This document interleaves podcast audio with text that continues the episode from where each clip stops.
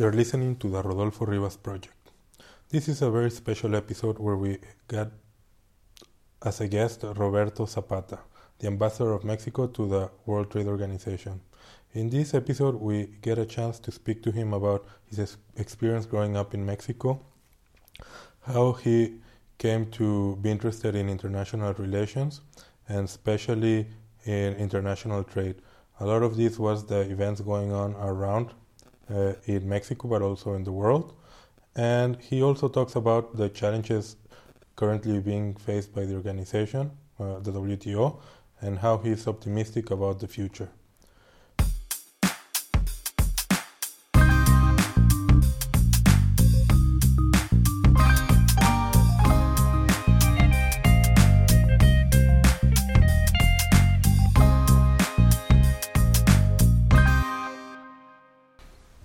Hello, and w- thank you for joining us. I'm here today with uh, uh, Roberto Zapata. He's the ambassador of Mexico to the World Trade Organization. He's not only a talented ambassador, but he's also a genuinely kind uh, and decent human being. And uh, it's my honor to host uh, Roberto Zapata here for a conversation that I hope you will enjoy. How are you today? Fine, uh, Rodolfo. Thank you very much for your kind introduction and thank you for considering me as part of uh, your project. Uh, what I say is truly what I meant, and it's not only me. I've heard uh, around the hallways at the WTO. I constantly keep hearing that ah, Roberto, he's a really nice human being, and I can attest to that. Uh, Thank you very much for that. so, where where where does your story begin? Where where are you from? I'm, uh, I was born in Mexico City, Ah, Mexico City. and um, but uh, in my uh, my early years um, uh, were spent in the um, southern state of uh, Veracruz in in Mexico. Veracruz, okay. And in fact, south of Veracruz, in a city called uh, Minatitlan, my um, very early years before moving back at the age of 9, 10, back to Mexico City, where I spent the rest of, uh, of my life. So, how was growing up in Veracruz? It was, uh, I would say, it was um, a normal uh, small town sort of uh, Yeah. sort of life uh, with everything uh, um, pretty accessible, with uh, with uh, not uh, much uh, stress, at least for for a child uh, my my age, with uh, the regular uh, chances to go out on the street and play ball and hang around with other kids. So, so it was pretty pretty normal uh, life. And was the reason that your family moved to Veracruz because of some work uh, issues with your father? He or with your family? No, I, I I would say it was rather uh, the drive of my mother Okay. to uh, provide with his uh, uh, uh, son and two daughters with that additional uh, education, uh, perhaps with a higher profile Yeah. to get us in contact with a larger city and uh, with, uh, I would say, even the possibility of learning other languages Okay. and interacting with other people. So it was a little bit of that. Of course, that coupled with her own, her own uh, idea of uh, further developing her, her career. Okay. Um, yeah, that that's uh, quite interesting. And um, when you return back to Mexico, uh, the idea was to be part of uh, also this uh, career and going to a different environment that would be more complementing your your education. I think that was uh, that was the case because from the beginning, in uh, arriving into Mexico City, um, uh, me and my uh, my two sisters were were placed in a bilingual school. Ah, okay. So uh, from then onwards, it, I mean, one could tell the, I mean, it was a different route than the one I would have followed, perhaps, In if I had stayed in in uh, in uh, South Veracruz.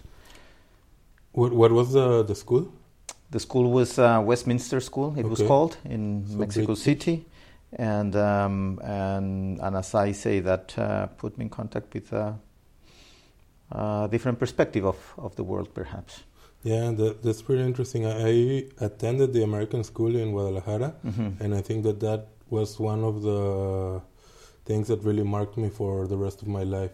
Right. It's just like you're in, in touch with so many people from so different backgrounds, and you get exposed to so many ideas that your worldview is just uh, expanded. It is, and I, I, I, I can understand what you're saying. Uh, in in my case, um, getting into a bilingual school certainly even uh, opened the possibility to get in touch with other cultures because uh, this school was uh, part of, of their study plans was to also engage in uh, exchanging students even in the vacation uh, perhaps only at least at, this, at that stage in the vacation period but uh, nevertheless getting in, in contact with uh, with other cultures and uh, and at that time I I was uh, uh, actually engaged in those uh, exchange activities. Ah, you had an opportunity to I had, partake and I had the opportunity to interact with uh, uh, families in the U.S. and uh, and also in Canada.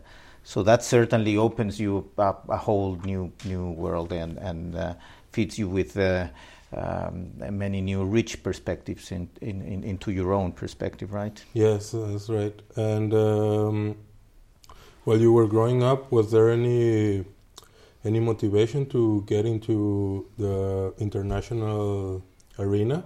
Was that something that had any that crossed your mind at that age? I am not uh, sure as to the degree of clarity at that, at that stage. I mean, we're talking primary school and secondary school. Certainly, the fact that, uh, that you are sent abroad and that you spend time uh, with other families hosting you um, uh, for a period of, uh, of time. Um, certainly, that um, uh, I would say uh, uh, introduces you new perspectives, and perhaps even you start developing a new chip uh, of, of, of ideas. Um, but I would say that at that stage, that was it. Uh, the fact that I liked um, traveling abroad, and the fact that I liked the idea of being able to hold a conversation with with uh, different people in a different language. But that I would say, perhaps at that stage, is as far as it uh, went. I perhaps are more conscious of this uh, interest in, in going into the uh, international relations uh, sorts of uh, disciplines at a later stage, perhaps beginning high school. And I, I remember uh, that it was, it, it was something which came out of uh, my uh, year during high school, I had the opportunity to spend in in in uh, first in Manchester and then in Bournemouth in the UK, Okay. uh, further learning English, um, and then out of that activity also um, being able to to have my own first uh, uh, personal experiences in uh, traveling in a backpack sort of uh, mode to a, a few places.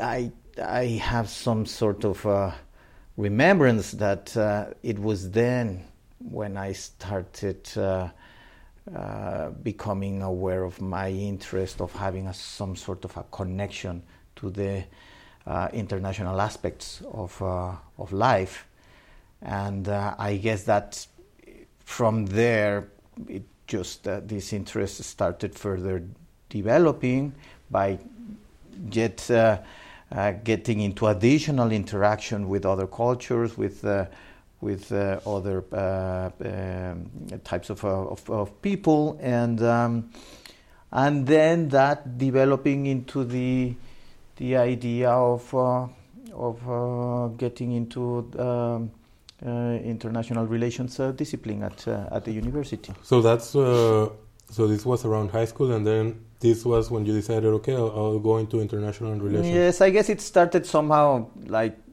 a, a, a bit of uh, an interest on the international uh, uh, things, and a bit of an interest in social aspects. Yeah. And then it began like, well, what should that be? Should that be something uh, around economics, around uh, uh, uh, law and legal aspects, Ah, or around around international relations? Then that came uh, uh, to me. Also, there's this discipline. Uh, which deals with international uh, relations, and then I started digging into that, and and I guess that um, it took um, only um, uh, uh, some additional reflection for me to be convinced that uh, that I should go into that uh, that field at, at the university. So, And so this was uh, kind of your external environment, but what about around your home? Was anything uh, within your household that was influential in you deciding to pursue this? Again, similar to my comments with regards to my early years in school, in primary school, I guess that uh, what we were also part of what we were being taught uh, of in uh, uh, at, at, home was uh, well other cultures that um, my my parents did a bit of uh, of uh, traveling and they would come back home and tell us uh, we've been in this place or that place and it's about this or that.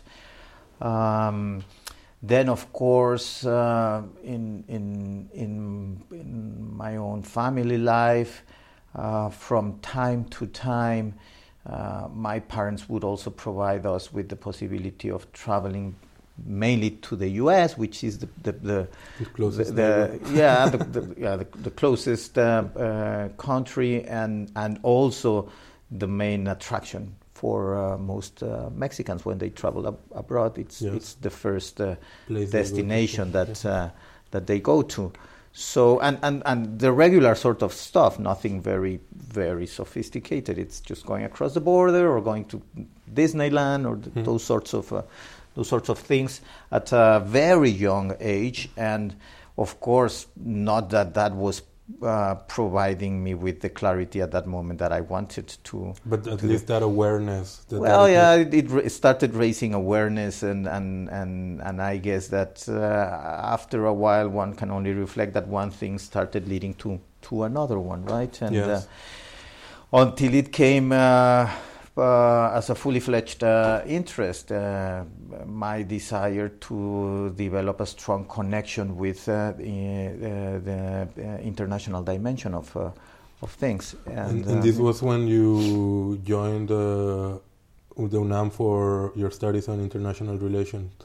That's right. I I joined uh, uh, the international relations uh, bachelor degree in uh, in the nation, Mexican National uh, Autonomous University (UNAM) in Spanish, and um, and and it was um I would say for um, rewarding uh, and challenging uh, years as uh, as in any in any bachelor's uh, degree happens, and um, I would say that um, as as I moved along in, in my studies, I I became increasingly uh, convinced, and and I, it was a reinforcing sort of a dynamic that. Uh, that kept on confirming that that that was where uh, my core professional interests would uh, would lie. Um, in what form would that eventually evolve? Of course, I do not mean to be pretentious in saying that I I knew at that time exactly how would that evolve, or or or, or, or that. even or even if I had clarity on the sort of uh, particular field I wanted to pursue, I would be lying. Uh, of course, at, at, at that age, as it happens with many students, you still have a wide uh, uh, range of, of options out there, and you do, you have a lot of doubts as to what are the next steps in in your in your uh, professional life. And of course, that is also being uh, fed by what's happening in your personal life as well. So uh, it ta- it took quite uh, a few more years to uh, to have uh, additional clarity or additional specificity that would go beyond the idea of uh, of uh, just liaising with the international dimension of uh, of uh, of things, right? So so it took a bit more. But as I say, as I was uh, as I was moving forward in in in my studies. Um, um, important political events started happening in Mexico and also around the world. This was a period from uh, 86 to uh, year 1991. Yes. And in '89, we we we were uh, witnessing the the fall of the Berlin Berlin Wall, Yeah. and then the succession of events in a rather rapid manner, internationally, but also as they were having an impact in in Mexico as well, and and they were consequential, and um, all of these sorts of events, as I say further uh, reinforcing uh, my interest in, in, in international relations. I remember as th- these uh, things would uh, would emerge and start happening and and uh, and, uh, and, and and and being widespread in many parts of the world. I remember thinking definitely I I got it right in terms of the discipline I, Yes. I, I, I chose. So, um, so I guess that it was somehow uh, reinforcing the fact that uh, that, I, that that was happening and that I was sort of uh, of uh, becoming further aware that I had taken the, the, right, decision. So, yeah, as you rightly point out, those were really exciting times with a lot of events happening uh, in a really short period of time. Not unlike today, which we are also experiencing something similar. Of course. Uh, so I guess this will also inspire the new generation of lawyers, economists, international relations professionals of the future. I guess it should because it is actually inspiring ourselves, even at our at our uh, at our age, to um, um, fully look at the issues with uh, a new perspective, Yeah. not with the to approach them not in necessarily in the traditional way we have approached them, and also well now in the position I am holding, which bears a lot of responsibility, um, also to approach them seeking to understand what will be the implications for my own country and Yeah. what will be the implications for the development, uh, uh, uh, for the economic development in the future in in in my own country. So. Um, so yes, this can only be uh, a new dynamic which is uh, shaking up our minds, and this should also be seen as as an opportunity for those who are developing their interest in one way or another connected to the international dimensions uh, uh, out there. So. I think it is a very good time for those who are considering whether or not, or they are feeling inclined towards uh, walking into these disciplines. This could be something uh, that uh, can actually reinforce that Yeah. uh, that interest. What is happening? Yeah. What is happening today? We're That's into in getting into a new era, and most likely uh, we will uh, uh, attest very uh, fast, uh, uh, dynamic changes that will end up transforming uh, the world as as we have Mm, known it. Yeah, yeah. yeah. I, I guess we'll get to that a bit, but I, still want to hear a bit more. Uh, I guess you, while you were studying um, your degree, you were also pretty lucky to have access to the professionals that were actually shaping some of these uh, uh, policies and some of, who were making the actual decisions because you have access through the university. Uh, how how was that uh, having direct contact with some of those professionals? Well, I guess that uh, the um, I mean the level of deliberation, of course, it's always intense. It's always high at uh, at universities, but I guess that at that moment it was even higher, given that some of uh, of the references uh, that had guided the uh, uh, conventional wisdom in in, uh, in international relations were being sh- shaken up. Hmm.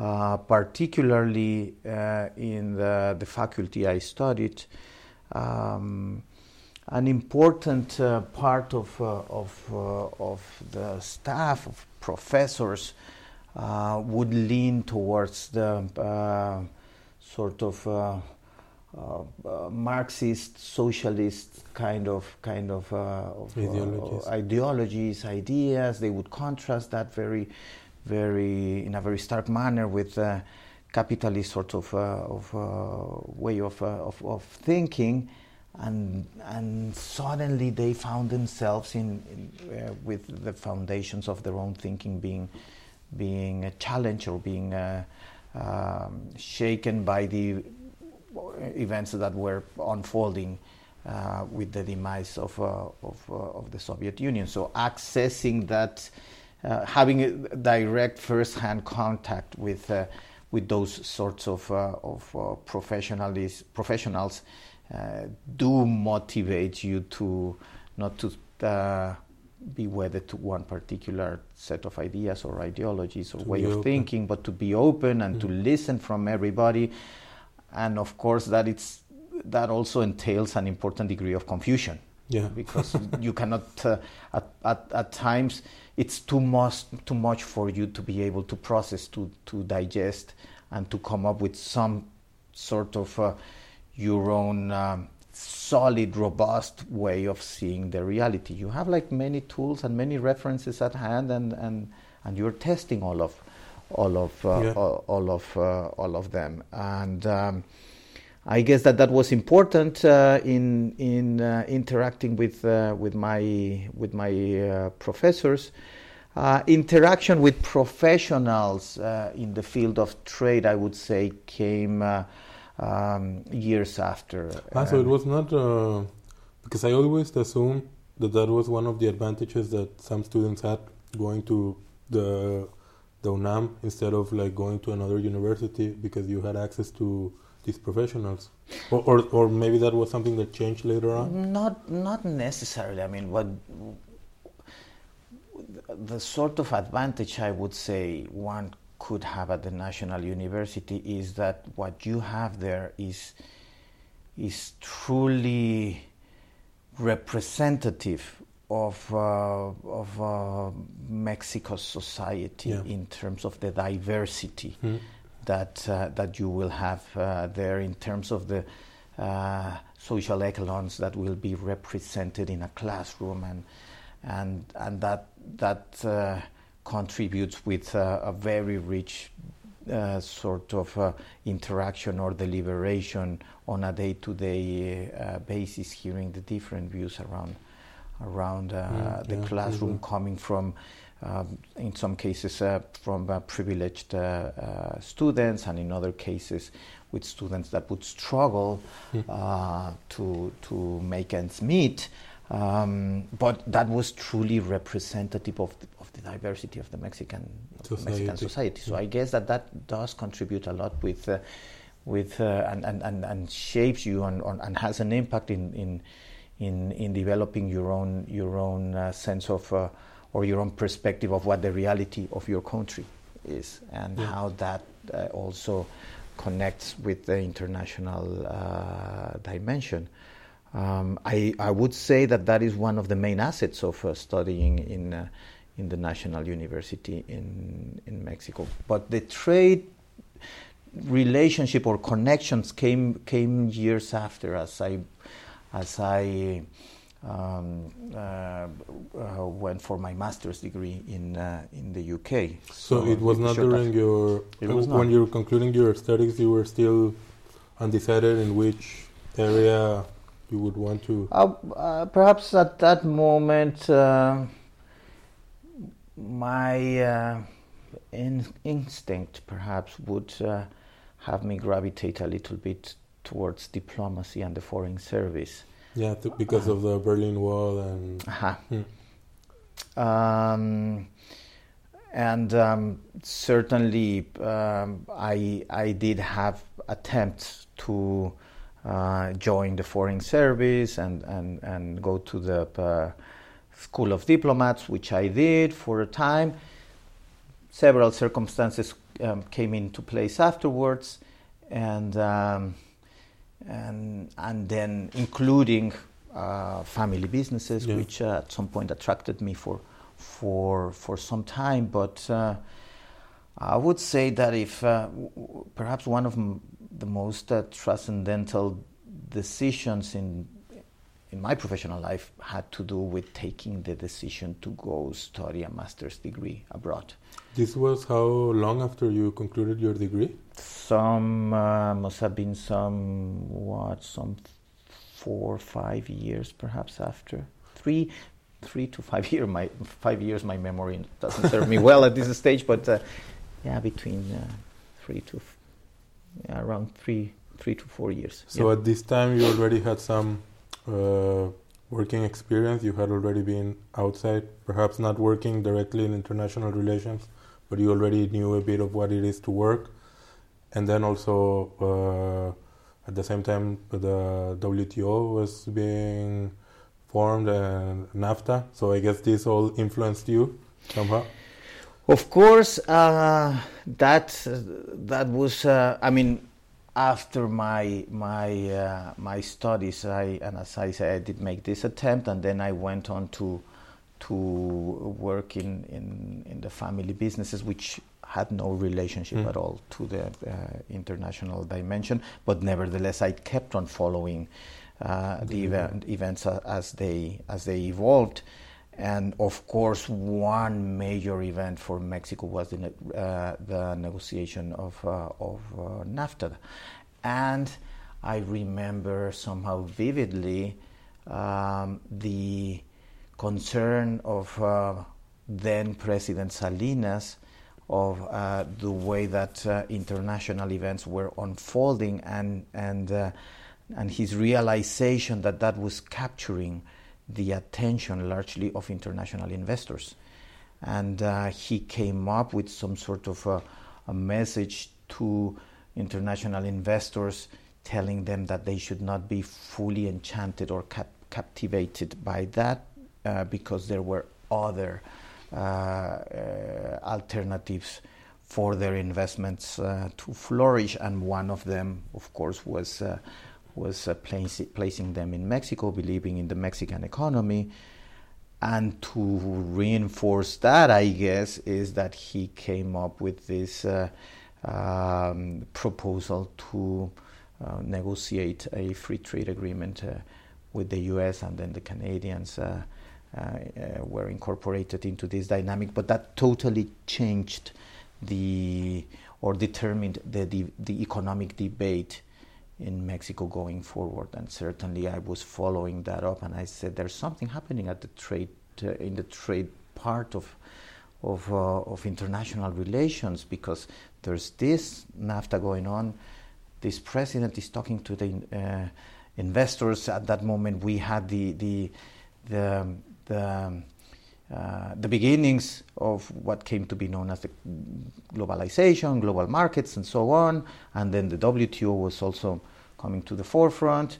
In uh, in my studies, I had uh, devoted a bit of attention to the Asia Pacific region, and then APEC was also emerging and Yeah. was also being consolidated. So there were all these things happening, and whilst I was uh, somehow engaged in in family uh, uh, in, in in the family business, I I thought I need to go back to that because there's a lot of that happening. I need to reconnect Yeah. to to that and and and and, and I am and I, I felt certain anxiety that I was uh, I was uh, deviating from uh, from that interest and the way I found to get back to that was by deciding to go study abroad a master's degree one in international political economy in the UK Okay. the University of Warwick and that proved uh, to uh, be also the beginnings of of uh, of my current professional uh, path. It started putting me back into my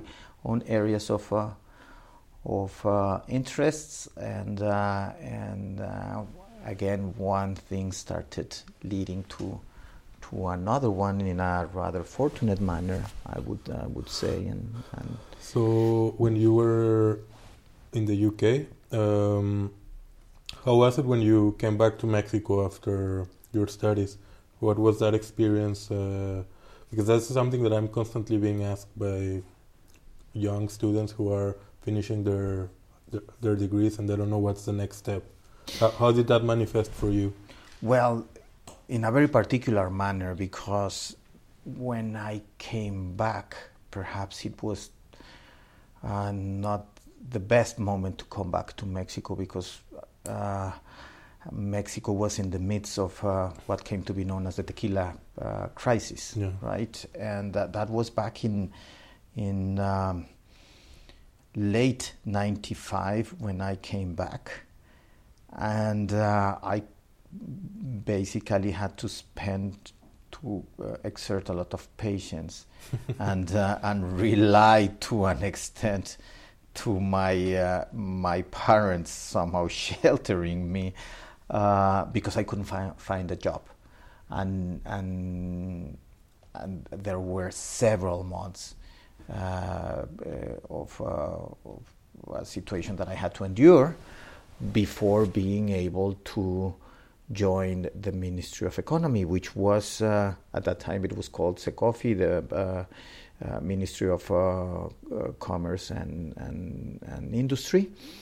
Um, that was, since I came back, perhaps one of my targets, if not my main target. I wanted to join the, the ministry because I knew that was where the people who had negotiated NAFTA uh, uh, were at, where the the trade, the following international trade policy uh, activities What's happening? uh, was happening. Mm. It was being uh, uh, being nurtured and being driven by the Ministry of Economy at that time, and that was that's where I I sort of uh, set my my objective, but it it took quite a while, and uh, it, it it it also entailed knocking uh, quite a few doors, and having patience and and trying to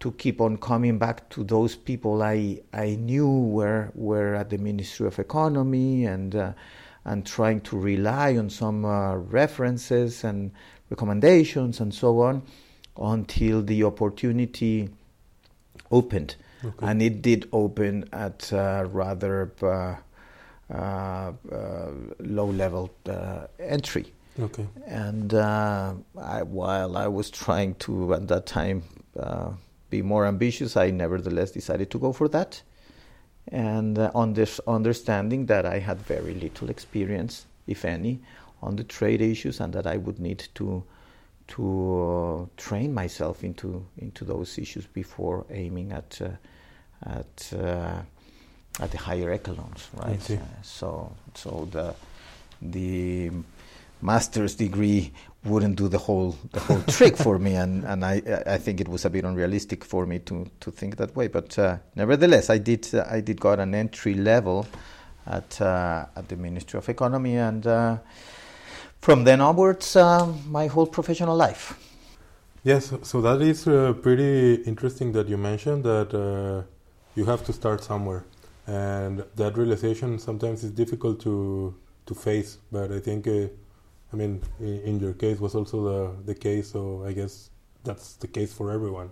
Right, willing to to start from uh, from the entry levels, be humble enough, even if you have a, a, a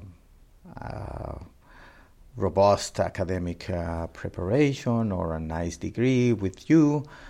Uh, one has to be humble enough to also understand that uh, that one needs to uh, uh, prepare itself and train itself in the real uh, professional uh, uh, part, right?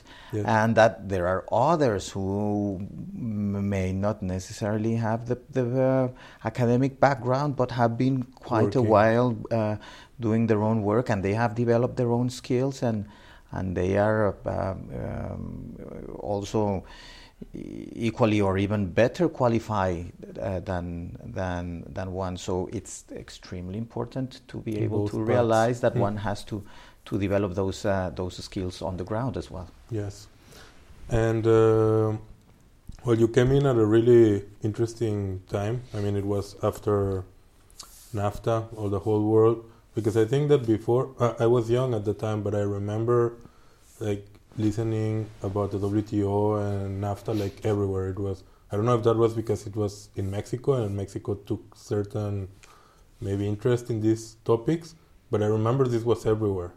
Like, how did you perceive this? Uh, I mean, you were already working in these areas.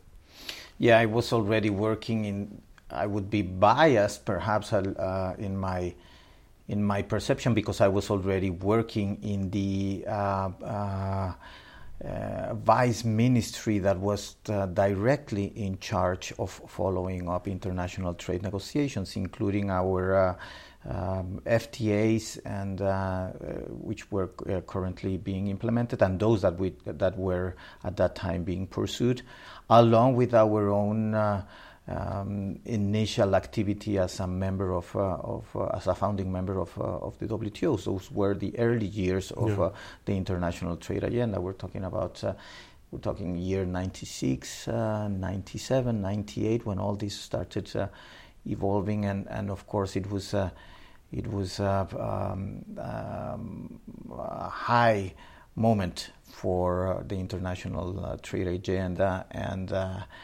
and it also looked like uh, like uh, a, a, sort of a new world that was opening to to and, and, new opportunities that were opening for for many given the globalization phenomena and the increasing importance of uh, developing presence in in uh, markets abroad and of course in the case of Mexico uh, the fact that we were we were um, uh, engaging in a very intense negotiating agenda after NAFTA with our Latin American partners and then the European Union, Israel, Japan, and also our activity in, uh, in APEC. Our uh, endless activity at the North American level, because despite the fact that you have uh, the, the agreement in place, that we had the agreement in place, NAFTA, uh, agreements do entail a lot of, uh, of follow up and uh, monitoring and mm. administration and follow up of, uh, of uh, uh, committees and so on, and the WTO itself. So there was a lot of uh, a very intense activity going on and internationally, and this was happening, and one thing was coming shortly after the other. So we uh, we were finalizing uh, our our uh, negotiation with the EU and and, and, and, and some in the uh, vice ministry were already preparing the ground for eventually launching a negotiation uh, with, uh, with Japan, while at the same time the, the Doha uh, round was on the making, mm. and everything seemed to be interconnected. And those were also very interesting moments for, uh, for a public official to be engaged in, in international yeah. trade, I should say. Uh, well, I think uh, Mexico has always been a key player in the international trading, the multilateral, and across several. I think they even, I would say that Mexico even punch above their their weight.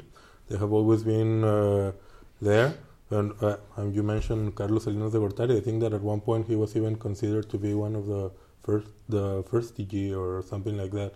Right, and that was uh, perhaps one of the reasons which uh, uh, uh, by which the WTO was a sort of uh, catchy acronym in in uh, the public discussions in Mexico because there was an interest of a former president in, yeah. in seeking to run for for uh, DG of this organization. That uh, ended up not not being the case, but nevertheless, again, because the, the NAFTA negotiation had left a very important impact on Mexican politics, on the Mexican public debate, then as a consequence, international trade also had been placed uh, uh, a prominent role in the public uh, debate, and that included the WTO, but also our um, approaches, our approximations with uh, Latin American countries, and, and, the others I've also also uh, mentioned.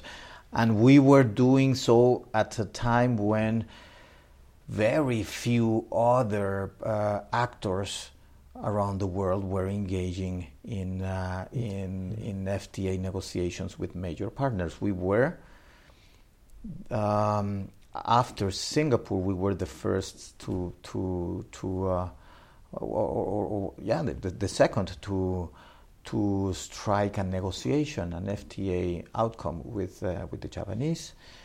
Of course, the European Union had had already by then uh, uh, quite a number of negotiations, but uh, we were the first uh, um, country in the Americas to engage in a negotiation with, uh, with the EU as well.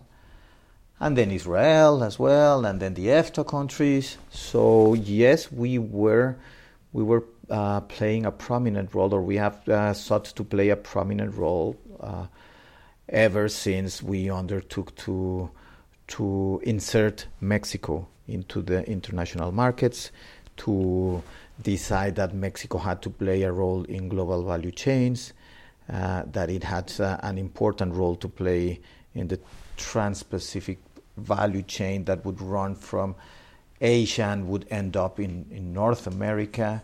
So um, there was clarity in that uh, in that uh, vision, and for that vision to to be executed, it did require a lot of uh, activism at the international level.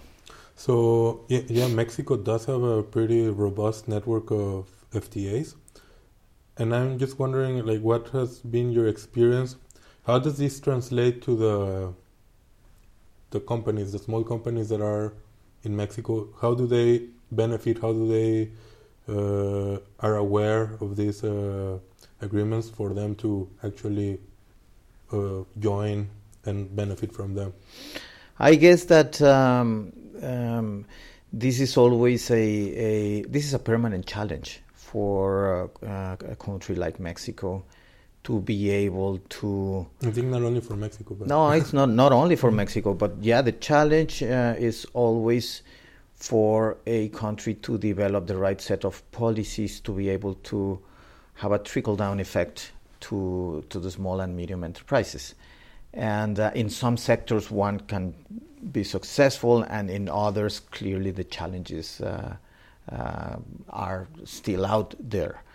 Um, for example, uh, the automotive sector is one of the uh, successful sectors where companies in Mexico were able to reinvent themselves and insert themselves in a very competitive manner into the value chains, uh, international, the, the uh, regional or, or global value chains that uh, that uh, are um, constructed around the automotive sector, and that includes small and medium enterprises that have been able to um, either make themselves international by exporting uh, to uh, plants, manufacturing uh, operations in the US or in Canada, or by indirectly becoming international by selling to uh, uh, other uh, producers in Mexico that would use their inputs to be incorporated into a product that will be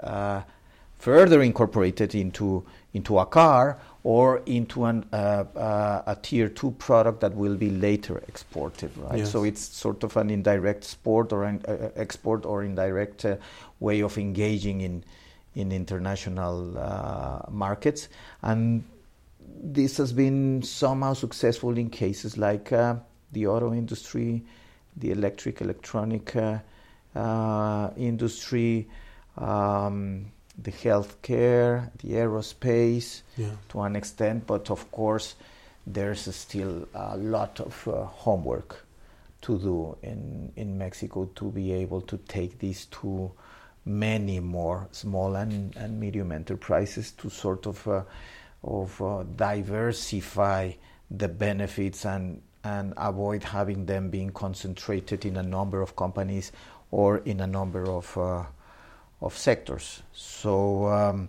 there's challenges. Uh, we do have a, an important network of uh, free trade agreements. We do have um, a very robust um, uh, market access uh, uh, being also um,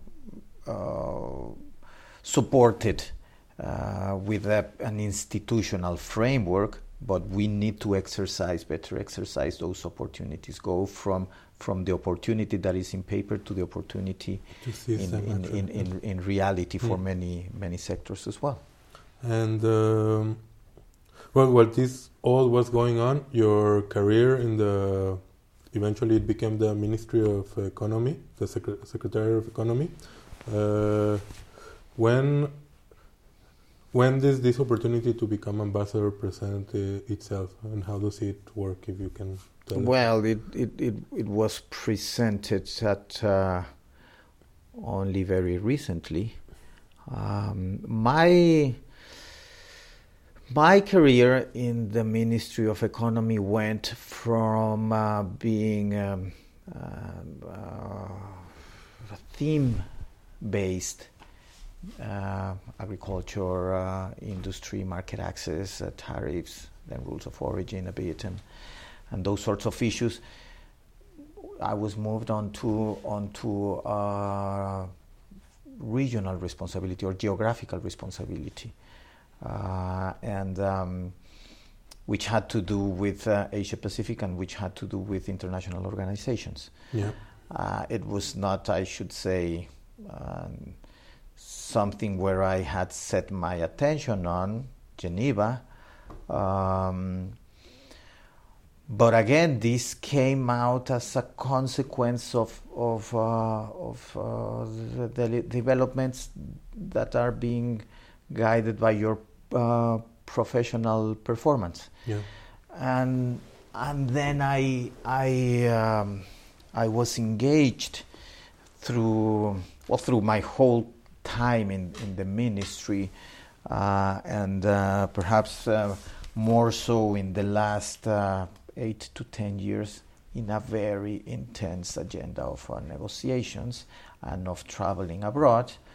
And uh, in, in, in, more recent years, being focused in the in TPP, in the TPP yeah. negotiations. I was the chief negotiator for, for TPP on behalf of Mexico TPP 12, the, the process. And, um, and after that, I, I really thought that I could, uh, it would be hard for me to continue with that pace. I, I thought I had somehow reached uh, my limits of what is bearable for my personal life. To travel at the time and be being, yeah. being abroad, being away from your family. Mm-hmm. This was really taking a toll at my at, at yeah. my family life as well. So I thought I'm there. May, I may be reaching the point where I will have to reinvent myself because uh, um, I do not see myself. Uh, uh, uh, doing this in the years to come, and if you want to remain connected to uh, the international trade issues, basically this is what you're asked to mm. to do. So I think that was somehow I was entering a period of uh, soul searching, maybe, and then that's why as as a result perhaps of that I had my my boss approach me and and asked me, Would you be interested in such an opportunity? And I thought, Of course, as long as as this is done the right way, because I also was very close friend to my previous uh, my predecessor, and mm. I th- and I said, as long as we ensure that this is done the right way, with the proper transitions and so on, I I, I certainly would be interested in in making those uh, considerations. And that's how I, I ended up uh, coming here. And, uh, and I find it uh, very rewarding being here because I also came at a time, at a very opportune time, where challenges uh, are are uh, are becoming evident. Challenges yes. for the organization. So so, uh, from the intellectual point of view, challenges are always welcome as part of our professional uh, career, right? And that's and that's what makes us feel alive, right? Yeah, so, exactly, exactly. So, so yes, I think it's. Uh, I that was fortunate for me also being able to come here at uh, at a timely moment. And uh, I want to ask you about uh, so you had been tracking all of these developments in the multilateral trading system uh, from your perspective dealing with Asia and, and this. What, uh, having had that experience and coming now to the WTO, what has been your experience in seeing the challenges that we face now and how we're going to approach them? Um, I think that we are constantly, given the nature of the challenges that we are facing, we are constantly developing our minds as to how best these challenge, challenges should be tackled from our country perspective. Uh, of course, we have very clear um, uh, objectives, one of them being uh, we cannot live without a multilateral trading system. A nation like Mexico is, is uh, dependent upon having a very robust set of uh, multilateral rules that govern uh, international trade and that lay the, the platform uh, upon which we start building more ambitious uh, initiatives. But absent that platform, the rest starts uh, making less sense, perhaps, yes. or uh, at, at, the very least, you would find yourself uh, with uh, uh, instruments, institutional efforts that do not would not complement themselves against the background of a, a wider more comprehensive uh, set of uh, rules provided by the multilateral trading system. So our objective, main objective, is we need to preserve the multilateral trading system. We need to preserve the health of uh, of uh, of the rules, and for that to happen, we we are understanding that the organization has to undergo a certain reform process. That uh, some rules may need to be updated. Uh, but at the same time, that the organization also has to serve the purposes of uh, of um, having um, uh, LDCs, for example, uh, be able to reap the benefits of uh, of global markets, and for that to happen, they may not be ready to undertake certain obligations. Yeah. Right. So all these and many other factors come come into mind as we we constantly revisit our our positions in each of uh, of uh, of the issues. Traditionally, Mexico has been a middle ground uh, country. Uh, we have uh, experienced uh, with high level of ambitions of ambition in many trade disciplines, but we also understand that um, the right toolbox at the domestic level to undertake uh, such commitments, the ability to be able to implement such commitments and the time needed for that to happen is absolutely critical as well. You do not want to undertake commitments that you will not be able to to uh, to fulfill. Yes. So I guess that that is also um, something that has to be taken taken into account, particularly when you talk about. Uh, such a diverse world as uh, as uh, the multilateral trading system, as the WTO, as a, a universe of 164 members. I, I often say that whenever we reach an international agreement, is nothing short than a miracle, because it's truly a miracle. Uh, I think that was easier happening before when the world was a bit less complex. Now the world is multipolar, and you have to like you mentioned, getting all these members to agree on something is very challenging. Indeed, and uh, we should strive. At least that's uh, Mexico's view. We should strive to be able to uh, identify the the middle ground or or the sweet spot for for every uh, uh, issue under under negotiation, and uh, that will not be necessarily uh, what uh, we are able to uh, get us an outcome at our uh, bilateral level, at our uh, regional level, though in many cases I think it's worth uh, trying getting there.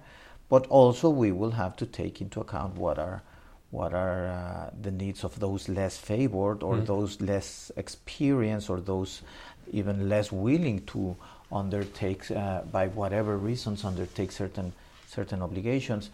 It's about finding the middle ground, and that's the only way you will be able to move forward uh, in a multilateral uh, place. I mean, amongst 164 members, it's it will be very hard. It's it's hard to think that. Uh, the least ambitious or the most ambitious or the extreme position is the one that uh, that will prevail. That is not that is not yes. something tenable at the multilateral level. I've heard say that a good agreement is an agreement where everyone is equally unhappy. Exactly, exactly. That's a that's a, a good way of uh, measuring an outcome, I believe. Yeah. And uh, well, now you're you're heading. You're the chair of the fishery subsidy negotiation. Uh, I think this is one of the areas where everyone, even beyond our world of international trade, the world at large is looking to have a, an outcome. But uh, how do you see? I mean, I've seen that you've been active, really active, and you've been uh, handed this task that is very complex. How are you approaching it? Um, Okay, I think that um, it's important to first in in in, in uh, getting these responsibilities. I thought it, it was important to enable the proper atmosphere for people to talk to each other beyond their traditional talking points, yeah. beyond their traditional country positions. Of course, that is something you are not able to attain uh, from one day to to the other. This is something that takes quite some time to to be built. But uh, if if that is that is uh, um, uh, an outcome, then the next um, the next the, consequence is that perhaps you will start seeing. Uh, fresh thinking into the, into the discussion, new ideas, into the discussion that go beyond reiterating positions and that start um, signaling whether a, a next member is willing to consider the other view or something in between. So it's important in, in the fisheries discussions to be able to enable that atmosphere for that sort of dynamic to happen. And as I say, that will take time now once we are there, um, I mean the clock is ticking. Yes. Right. and once we're one, once we're there, we need to be fully cognizant that the clock is ticking actually, and we need to be fully cognizant that we we we can allow ourselves to depart from our traditional uh, positions um, without necessarily that implying that we are giving up our national interest, right? There are several ways to reflect uh, your your national interest, and I guess that it's a matter of how open you are to to uh, placing yourself in a position uh, that allows you to exchange ideas in an open manner, back and forth, and see whether that moves you to a middle ground that does not necessarily uh, compromise in a harmful manner your own uh, position, your own country position. So uh, this so, kind of flexibility that you are mentioning, where does it reside?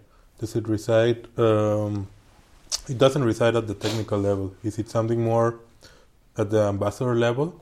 How much flexibility does an ambassador? Well, you cannot speak for others, but like in your case, how much flexibility, for example, does an ambassador have to play within this? Well, the reality, the reality is also. I mean, the issue is complex is uh, very technical. So ambassadors unavoidably uh, will will to an extent have to uh, rely on their technical people. So it is important for the technical people to understand also that they will have to feed their ambassadors eventually into engaging in this discussion. And for that to happen, they will have to prepare the ground for a constructive conversation, ideally, to, to take place.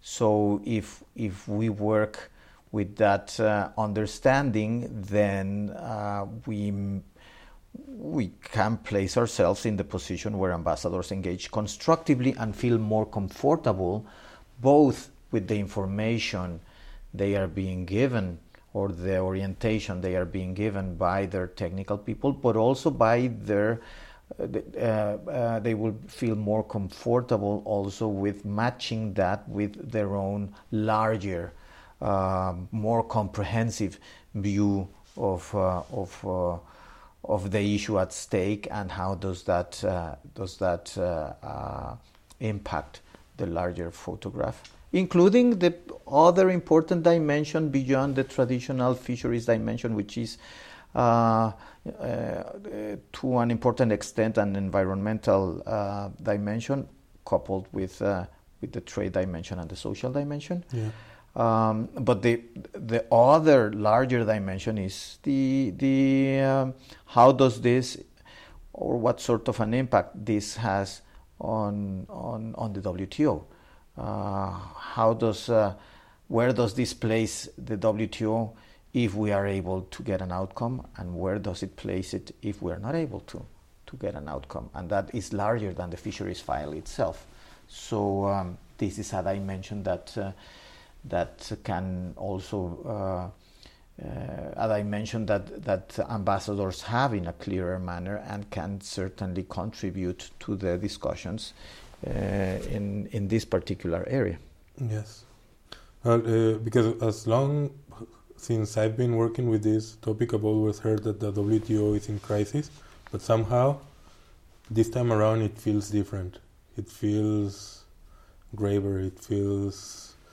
Uh, I'm generally pessimistic, but I've chosen to be optimistic about this because I think that when a challenge this big faces, there's an opportunity to actually make some change for the better.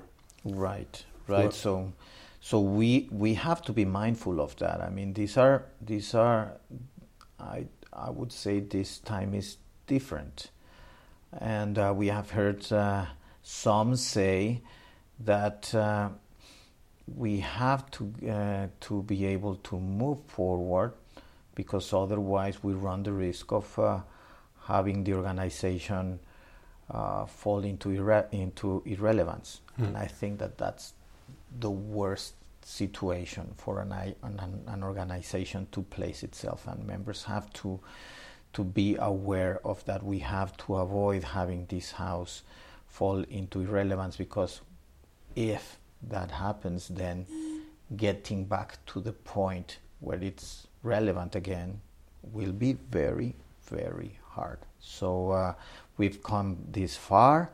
Um, it required a lot of, uh, of uh, high uh, political um, drive and long-term vision from uh, from the previous uh, generations and from high level politicians back in 1994 1995 to be able to come up with this institution yeah.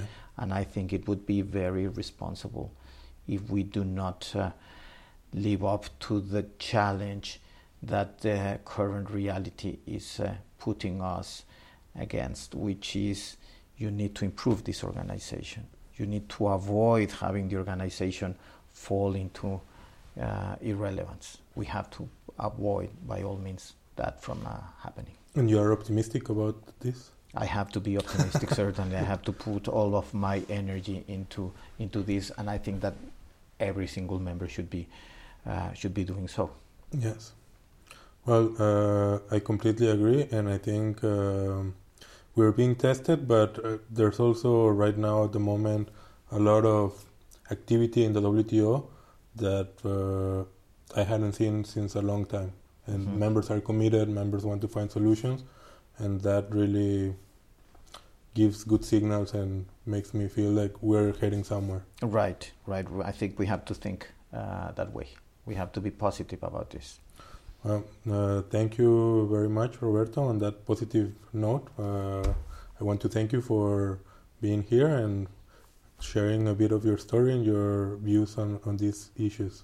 On the contrary, my pleasure, and thank you very much for uh, considering me to be part of uh, of uh, this uh, project. Happy to hopefully have contributed to it. Thank you very much. Thank you.